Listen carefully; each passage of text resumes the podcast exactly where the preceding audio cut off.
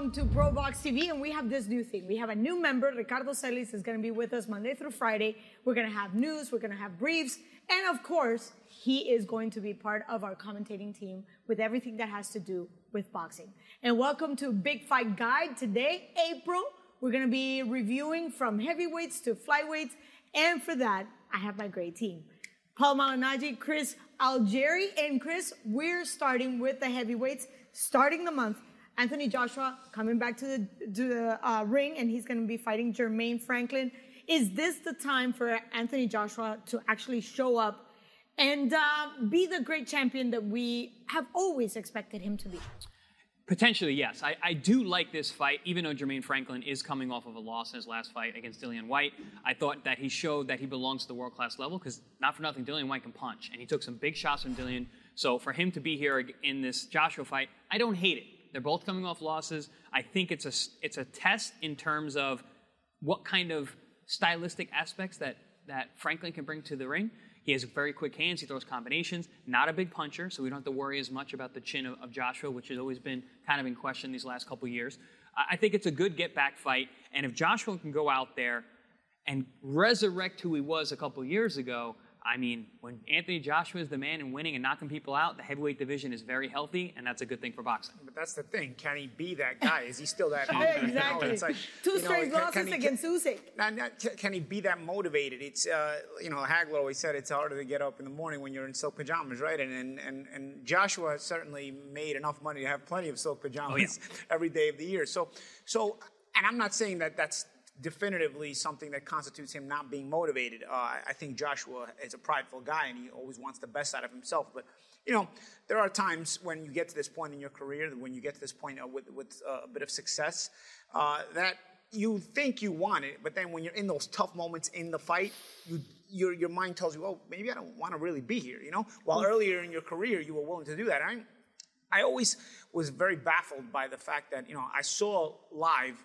Joshua overcome the Klitschko knockdown and just come back roaring, and he was just not to be denied. And I said, wow, this guy really, really showed something tonight because he, he got put in a place where I hadn't seen before, you know, the trouble he got put in, and he just roared back. He really is going to be something to deal with.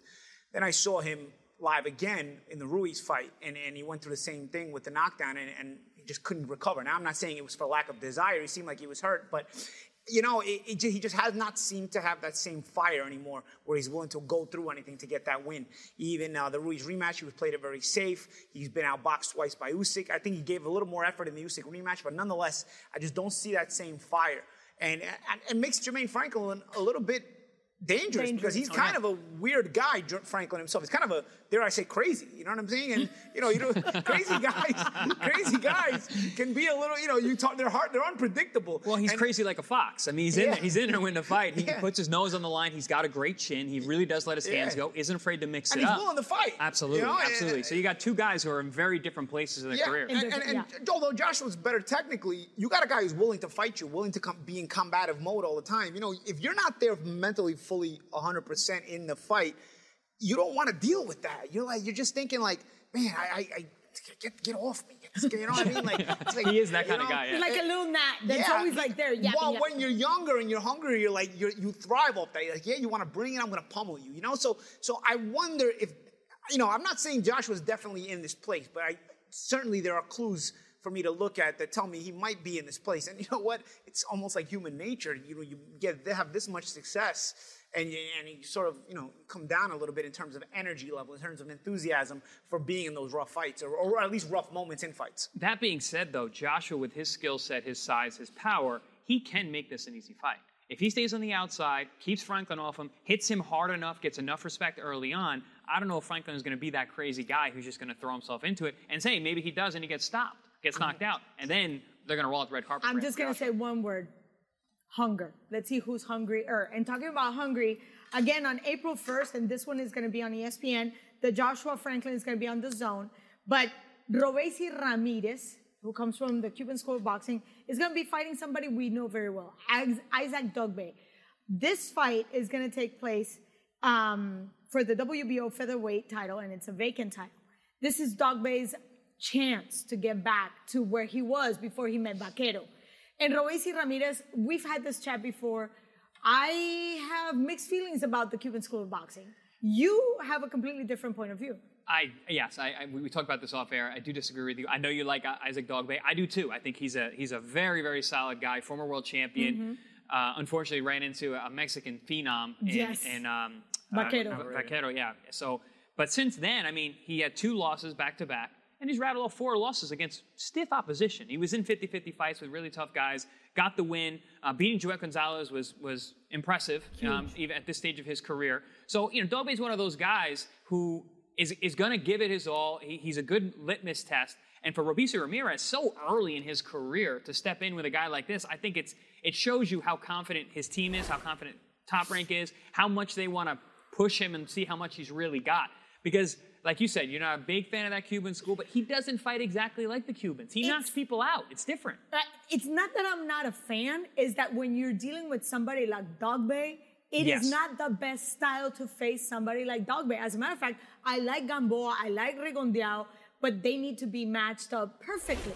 Well, and Dogboe, in my book, is well, one of those well, like well, bulls. Dog, Dogboe, I think you know Top Rank are always very good at understanding how to fill in the, the, the blank when one guy's exiting and, and making making another Fair. guy enter at the right time. And I think this is one of those times where Dogboe's had some rough fights. Rough. You know, he's been uh, you know he's been entertaining. He's produced what he's produced.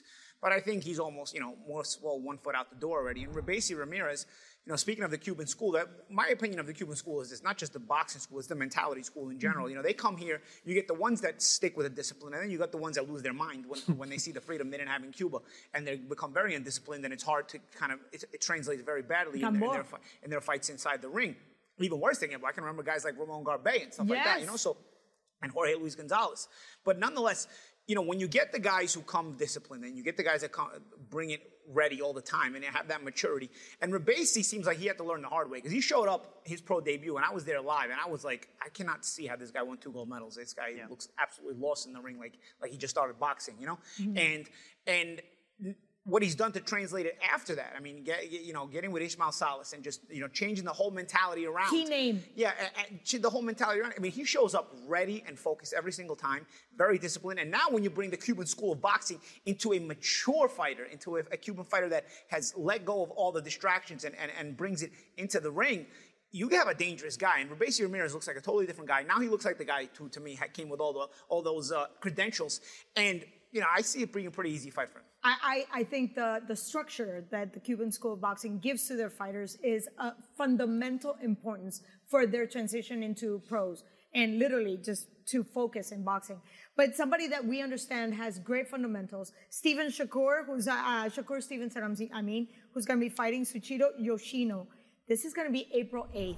Uh, another top rank in Newark. Um, Shakur to me is perhaps one of the most complete fighters in this division. Hard to find somebody that can actually find mistakes or holes in his boxing.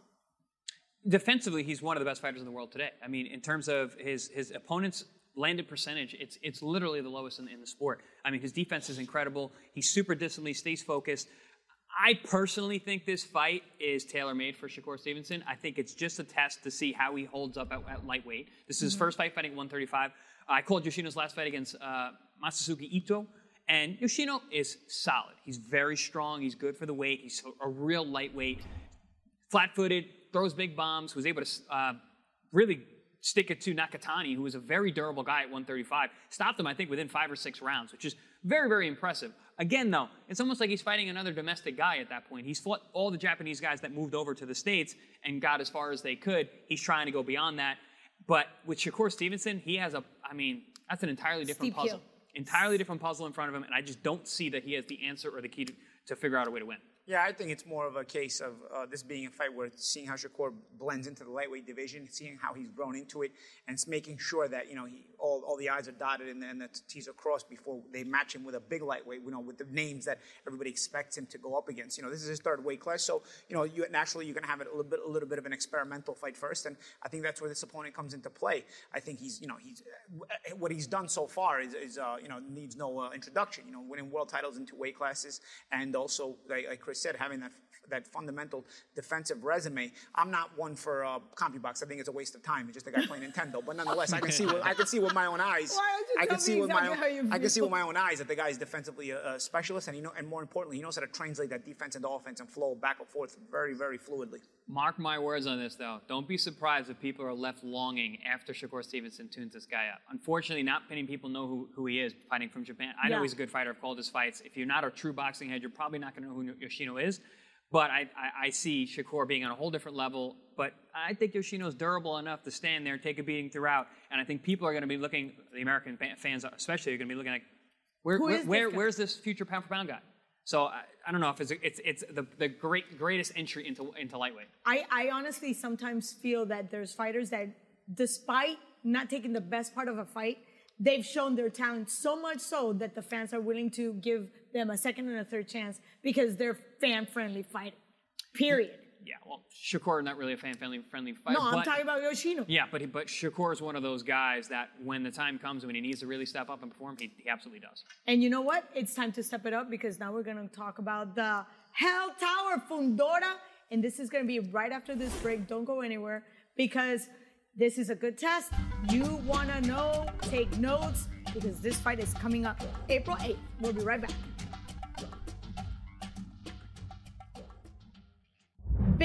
Things coming up April 1st. We're going to start with a new member, Ricardo Celis, starting with all the news and briefs in the world of boxing, more content, live TV, and of course, big fight guide. And we're talking about everything that's going on in the month of April. We're going from heavyweights to flyweights. Thank you, our producer, George.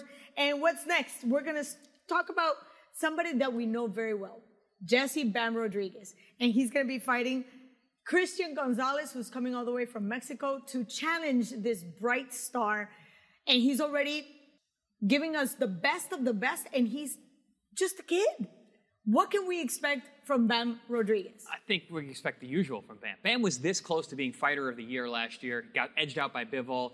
It was arguable toward the end of the year, but you know Bivol beat Canelo, so you know you got to give him that spot. But I mean, he was right there. I mean, he's had a really breakout year. Now he's going back down to his original weight class. If people remember, he moved up because he had a title shot on two weeks' notice. Couldn't make his normal weight. He's like, "Yeah, I'll take that fight." Carlos J- Cuadras. which is a great fighter. Yes. Goes out there, beats the the experienced veteran who's been around forever, and does it in emphatic fashion. I mean, he outworked him the entire time.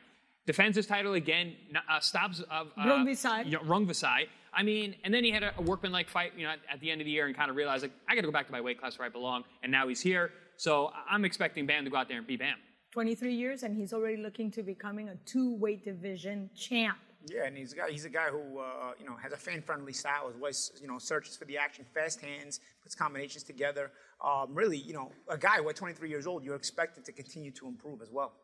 And the funny thing is, he went from 118 to 115, and he says, "Well, maybe I could try my luck at 112, and maybe uh, my, really." I mean, I could see it. He's young. It's different. Know, Paul, you, you can you can speak that too. When you're when you're younger, you, you make that weight a lot differently. So you can pull a lot more weight. You see these guys, they get big, and Bam gets he gets big. He gets heavy. We've all seen him, you know, around the around these cards when he's not fighting. I mean, he, he gets up there, but when it's time to lock and get get to weight, he, he does it just fine. You might as well, if you while while you're young, you might as well go down and wait. And Get as many weight classes when as you you get can. because when you get older, you're only going to go up in weight. Well, we're gonna have a lot more on Big Fight Preview with obviously my two world champions right here. We're gonna get more into detail, break it down, and you better take notes. So moving right along, Kenshiro Teraji is gonna be fighting La Bomba Gonzalez, again, a friend of the house. This is a gentleman that has known highs and lows, and now he's trying his luck in Japan. I think this is a complicated fight from La Bomba, but I know he's great. I I have the hope that he can pull it off. Well, here's the thing. Gonzalez is a guy who, you know, at those weight classes, you kind of know, you know, that you're going to have to go over to Asia. You're going to have to, you know, ply your trade over there. You know, that's where the money is with those smaller weight classes. But he's also a guy who's technically, fundamentally very sound, and that that that translates no matter where you're fighting. And do you think that uh, fighting in Japan can be that big of a factor? Specifically, thinking that he's risked it all. Well, like Paulie said, that, that's where the money's at. And finally, we're starting to see these lighter weight guys and, and males and females getting getting the, the money they deserve. I mean, we're getting lot more exposure. We're actually talking about them right now, which a number of years ago that you'd never hear about flyweights or fighting over in Japan. But that, like Paulie said, that's where the money's at. But it's also that's where the bodies are. that's where everyone is. It, the talent pool is much smaller in these lighter weight classes, which is why a lot of them have kind of mixed uh, records. You don't see a lot of undefeated guys because you have to step into deep water right away because the talent pool is that small. But I, I you know, at this point with those, with those guys, I don't think it's that big of a deal having to travel. You know, they're, they're so hungry for fights, then go out there and, and get the job Honestly, done. it's par for the course of those weight classes. Yeah. I mean, uh, everybody's got to go there. You know, Well- and I, I, I, has Gonzalez been there? I think Gonzalez has already fought there. Yes, so he's it's like, fought so you know, before. he's, it's not a completely uh, uncharted waters or uncharted territory for him. I remember back in the days, Finito Lopez going to Thailand, uh, Yeah. Cambodia, Yeah, Japan. I, I remember. talent Jose. I remember Jose Navarro because Japan used to always have Yeah. a New Year's Eve, big New Year's Eve card, and him Uh-huh. getting robbed on a, on, a, on a show there. Where you know, I remember Navarro was an Olympian for the U.S. You know, got three or four title shots in his career, never won a world title, but that particular one could have got it, but it's, it was in Japan. They didn't give him the decision. it was not going to happen. He's one of those snake bitten guys who was super talented and just never was able to turn it over and get a title. Well, this fight is going to be on April 8th, and we're going to be able to enjoy it on ESPN Plus. And now let's talk about the Hell Tower. Sebastian Fundora, six foot five, and he's going to be fighting, fighting Brian Mendoza. This is April 8th again, this time on Showtime. And let's be clear on this. When you're six six, six five, and you're fighting a five foot 10, uh, it's easy to say, oh, this is going to be a walk in the park. Ah, not really. But let's, let's, let's break it down. Well, first of all, I mean, in terms of Fundora, I love when he fights. I mean, I hate using the word freak because he's freakishly tall. But I mean, look, at look at him in, uh, on the video here. I mean, he's just tall and long, but he's not just tall, long, and thin. He's strong too. He's got power. He's got a great gas tank. He goes out there, lets those punches go. I was so impressed when he beat Hammer, uh, uh, Erickson Lubin. You know, uh, his last fight. And now you got Mendoza. Brian Mendoza, he's a solid, solid guy. Since moving up from 147, I think he's actually better off at 154. Uh, he knocked out a former world champion with a beautiful uppercut his last fight. He's, he's riding high off that momentum, and he's ready for the challenge to, to, to fight Fundora. So I- I think it's going to be a firefight for as long as it lasts. And the Erickson Lubin, he actually hit the canvas for the first time, and he recovered to take that win in the ninth round. So not only was he capable and powerful, He's got the he grit. recovered. And that's the thing too. That you, what things you guys are mentioning. These are also what make um, Fundora a fun guy to watch. You know, he's he's a guy who's going to give you an action fight no matter who he's fighting. You know, he's he's hit very hittable. He likes to hit, and he's you know he doesn't shy away from the pocket. As a matter of fact, he prefers it. Um, you know, in some ways, he reminds me of Diego Corrales, who was you know a guy who was uh, at 130 pounds uh, when he first started, and won world title at 130 pounds, and was you know freakishly tall at 6'1 for 130 pounds, and also preferred to fight on the inside and, and bang it out. So you know, guys like that, they're very rarely in bad fights. You know, and and, and Mendoza's a capable guy, and he's he's he's actually a guy who I think you know, can have his own level of success against Fundora because Fundora is hittable, and that's why I think you know every fight where you wa- you're going to watch a Fundora is going to be some level of entertainment there. He's going to be one of those guys where you probably want to watch him anytime he fights. I have, I just have one little issue. When you're that tall and you're that lanky, and you have 80 inches worth of reach, and you're not using it, and you're still fighting, you know, not the elite at 154. But once you hit that elite, getting punched, like you just said, Yeah, could be but- very risky. But like Champ said, you know, he, he fought he fought Lubin already. You know what I mean? Lubin and honestly, puncher, yeah. and honestly, it's also very tough to change your style completely at this point in your career. This is the way he's always known to box. He's, he's, it's going to be the way he boxes. Well, this fight, if you want more information, we're going to have it on the big fight preview. And of course, they have all the details. Don't forget, you just make notes. And if you want more, you come back and you watch the big fight preview for Fundora. And subscribe. Of course, we're going to have a lot of content for free with commercials. But if you don't want to have the commercials, easy. $1.99 a month.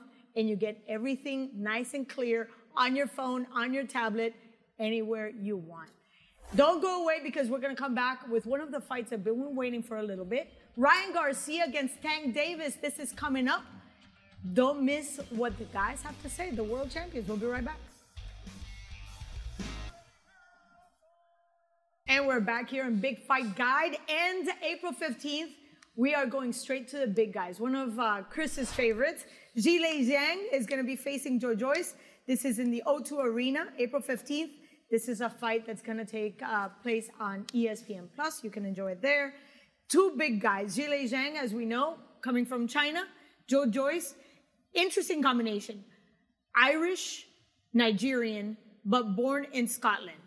Let's talk about endurance, let's talk about athleticism and sheer size. Zhilei Zhang has actually the juggernaut. We know him like that for a reason. You're like keen on this fight. I am. I like both these guys actually, and and, and listen, I don't think they're the, the best guys in the division by, by any means, but I just think that the matchup is really important. You you've got Zhang the Bang, you've got uh, Joe Joyce, the juggernaut. To me, it's almost like the unstoppable force meeting the immovable object. You've got the power of Zhang, and you've got the, the durability of Joe Joyce. Joe Joyce is one of those guys, I mean, he's never really been hurt, he's never been down. He's had, a, he's had a string of really impressive victories lately, especially coming off that win against Joseph Parker, who he stopped, which is very mm-hmm. impressive. He's a high level guy who's been in with the best. And he's not one of those guys that gets stopped very often. So for Joe Joyce, even though he is somewhat new to the sport in, in terms of the guys that he's fighting, I mean, he's making fast strides recently. And I think that with the power that Zhang comes with from that left hand, especially as a southpaw, I think it makes for a fun fight for as long as it lasts. I tell you what, I, I think stylistically it, it, comes together nicely. I've, I've heard you criticize uh, Zhang saying he's, he's flat-footed and stuff like that, but, but, where's Joe Joyce going? it's, not, it's not like he's, he's not exactly Muhammad Ali with his juggernauts aren't moving, aren't yeah, movers, so, yeah. So you know what you have there is you know two guys who are probably going to be you know fighting a majority of, of the fight at middle to close range. You know, I don't think they're going to be getting away from each other too much unless somebody gets hurt. You know, neither guy really likes to back up. I'm not saying they, they go out, all out pressure, but I think Zhang comes and brings the pressure that he can. I don't think Joyce is really going anywhere. He'll gladly meet it. Both guys are big and strong you know, I think both guys are Olympians. You know, I know Joyce is. Uh, yeah, yeah. It's a, you know, they've got. It's a solid, fun fight, and, and I do think Joyce is one of the best heavyweights in the world. I, I, I do think, you know, I, am not saying for sure he can win the title. I mean, I, I, I think he's a bit too slow to mess with Usyk, and probably you know, doesn't have enough dimensions to be Fury, but in, a, in an always changing heavyweight division, uh, you could see Joyce winding up with a title in, in, in some point. I, just, I think either way, these whoever wins this fight is going to be in, in, contention for any of those top guys, and I think that's that's important for for the, the prospect of, of the heavyweight division. And that will definitely be a decisive and moment the, for the heavyweight the, division. And I love I it, just to because I love what he said. Claudia, it just doesn't need to be always pretty. Yeah, like no, fine. Boxing's not always art. This is this is not one of those fights, but it's yeah. gonna be good. It's a good point. well, it, it and, and just to show something artistic, that day it would be the 30th anniversary of none other than 38th anniversary of Hagler Hearn. So talk about beauty Hagler against Hearns, beast. Yeah. Ah, so, Beautiful violence. Yes. Beautiful violence. We love it. Now we have to go into one of the fights that we've been waiting for a while. Ryan Garcia, we've been waiting for him to get back into the ring for a while and he's going to be finally facing Tank Davis. This is uh, Showtime Zone fight. It's going to take place in Las Vegas, April 22nd. It's Showtime DAZN, so who has it? It's both. Pay per view. Yes. Oh, the little mix Both. up. Okay. It, it's a combo. It's a yeah, co-promotion, yeah. co-production. Mm-hmm. Of course, yeah. Uh, yeah. They, they split the teams. I don't know. Of course. My, my wallet has it, Paulie. That's who has it. all our wallets have yeah. it. But I, I think, and I'm going to put this as a factor that I see might change the rhythm of the fight. Uh, Ryan has been gone for a while. He's had mental issues, mental health issues, and uh, Tank Davis is facing some uh, court dates due to incidents in his personal life distractions, distractions, distractions. And this is not the kind of fight you can walk in with distractions. Yeah, I mean, like you said, both men are dealing with out of the ring issues yes. in, in, recent recent months and years and whatnot. So uh, it's almost like an even playing field. It's who, who's going to be able to rise above it, get, get, get, the job done on fight night. So I don't even take that much into as, as being a factor because they're both dealing with stuff. I, and I think both of them have been talking about this fight for so long. I think the boxing world has been talking about this yes. for so long. A lot is riding on this fight. And really, whoever goes out there is able to deal with the bright lights and perform and fight their fight, I think takes it. I think, you know, ultimately there's a couple of different stylistic things you, you, you think about, right? You think about Gervonta Davis is seems like a tougher guy. He seems, you know, he's more battle tested. But then I don't look at Gervonta Davis' resume as being super great. But then again, it's better than Ryan Garcia's, who who hasn't really wanted to push himself, I feel, the way he, at least his team hasn't wanted to. Although I think Garcia has the best win out of both of them and Luke Campbell. You know, I think mm-hmm. Luke Campbell is a guy who was very and solid. he recovered from and, a knockdown. And he recovered from a knockdown. So at that point. He fought great that night. Yeah, and at that point, I thought to myself, well, this guy turned the corner. Sort of like I thought about Joshua with the Klitschko fight. Mm-hmm. The only difference is it, I think it scared him. It made him realize, wow, you know, I, I, everything I'm centered around, everything I'm based on is based on my boxing. I, all the other things are intangibles like commercials, modeling, everything else. But if he doesn't, he's not a successful boxer. It's possible that all the other things fall off the tree, so to speak. And so I feel like he almost didn't want to risk after that because I, while I thought he was on his way, you know, I see that fight and I said, this kid is on his way. He's going places. After that, he sort of left a lot to be desired You know, you have the mental health thing. Where is it mental health if if you're a good, very good at boxing, but you don't want to do it? Is that considered mental health? I don't know because I feel like that's the only problem Ryan has. You know, I feel like he he's a very good boxer when he when he motivates himself when he's there. But I don't I don't know I'm not necessarily sure he wants to go through the suffering of what professional boxing at this level gives you. Gervonta Davis, on the other hand, I feel is a guy who you know is willing to suffer. He hasn't had to suffer yet. He hasn't stepped up all the way to where, where we'd like to see him. Honestly, the more belts they create, the more the lightweight guys stay away from each other because they all think they have something. So you know that, that's a problem. But nonetheless, you know this is a fight we're happy we're getting. We finally got it, and there's things to keep in mind. I remember Gervonta said. Um, all Ryan Garcia has is left, left hook. hook. And I said, you know what? I hadn't really thought of that. You know, well, I was thinking about the intangibles Ryan has that may give Gervonta pro- problems, such as a, uh, a, habit of starting fights slowly against mm-hmm. the guy who punches like like Ryan. You don't want to do that. Uh, Gervonta being the much shorter guy, and, and, and Ryan ha- knowing how to reach. use that range and, and, and, and setting up his long punches to, with power.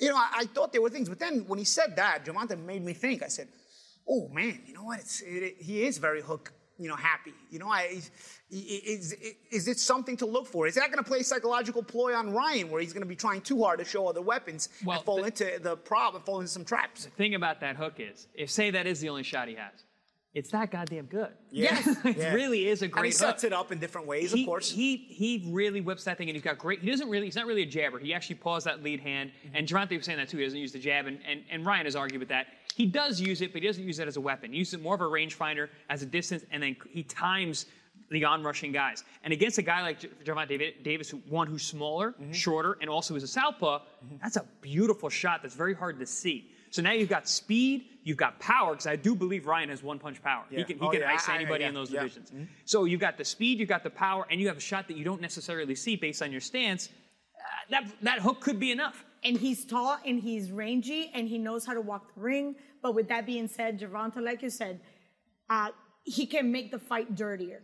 And I have one more thing to add, just just a little thing the fact that he only uses that left hook, let's say, mm-hmm. he's very effective. And I'm just going to remind you of somebody that made a hell of a career with one punch. The overhand right, Deontay Wilder. Yeah.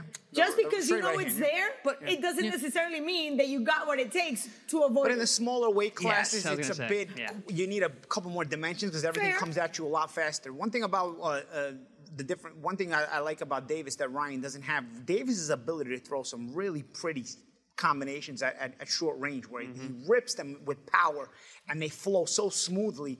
You know, I remember uh, the Jose Pedraza fight where he really put together some nice shots and punctuated oh, with some very punctuated, I with, punctuated with some big shots with with a big punches at the end of the combinations. You know, those, those are really fluid. Ryan on the outside, we've seen him throw combinations, but I'll tell you what, if Gervonta's able to close that gap, it's not going to be just the overhand left that dropped Luke, uh, dropped him from Luke Campbell. It's going to be hard combinations he gets hit with. So Ryan has to have the, an ability to not only know how to defend from there and, and, and keep Gervonta at bay, and keeping him at bay might be what hurts Gervonta himself, mm-hmm. but also be willing to possibly go through fire again the way he had against Luke Campbell. Well, don't don't forget Gervonta Davis's body work. He's got very sneaky yeah. body work that I think a lot of he, people miss. He picks those shots really nice up and underneath guess what? Ryan Garcia is a very long torso. Long torso, He's you're very right. tall and for the weight class. He's going to be there for those shots if Gervonta can get inside. And Davis assaults you. You know yes. what I mean? When he gets to you, he assaults you. It's not. It, and he comes it's not just a fight. He, he, fights. He's patient, whatever. And, and I, I, can get on him for that because it's frustrating to see him sometimes be too patient. And like I said, in this fight, I think it could cost him if he gets himself hit with some stuff early on because Ryan has the kind of power that could end it. But I'll tell you, when Gervonta gets to you, he doesn't. He, it's not. It's not a fight. It's an assault at that point. So Ryan has to also be willing to understand that in certain situations, it may be Gervonta. Listen, two world class guys fight. It can go back and forth. You know, so Paulie, you got to be willing to get through your tough I, moments I, as well. And I'm not convinced. Do, do you see how I'm excited? not convinced Ryan can do that yet. I saw him do it in the Luke Campbell fight, but then he disappeared. I gotta, I gotta know. I gotta know. You, I need some answers to this fight. this is why this fight is this fight. Have, we're excited. It's gonna be exciting. So don't forget, we're gonna have the big fight preview. We have all the details. Take notes, and of course, we're gonna keep you here with all the news and everything that has to do with boxing, starting April 1st, with all kinds of good news. In the meantime, we're gonna bid you all good night on behalf of my production crew and my teammates. Till next time.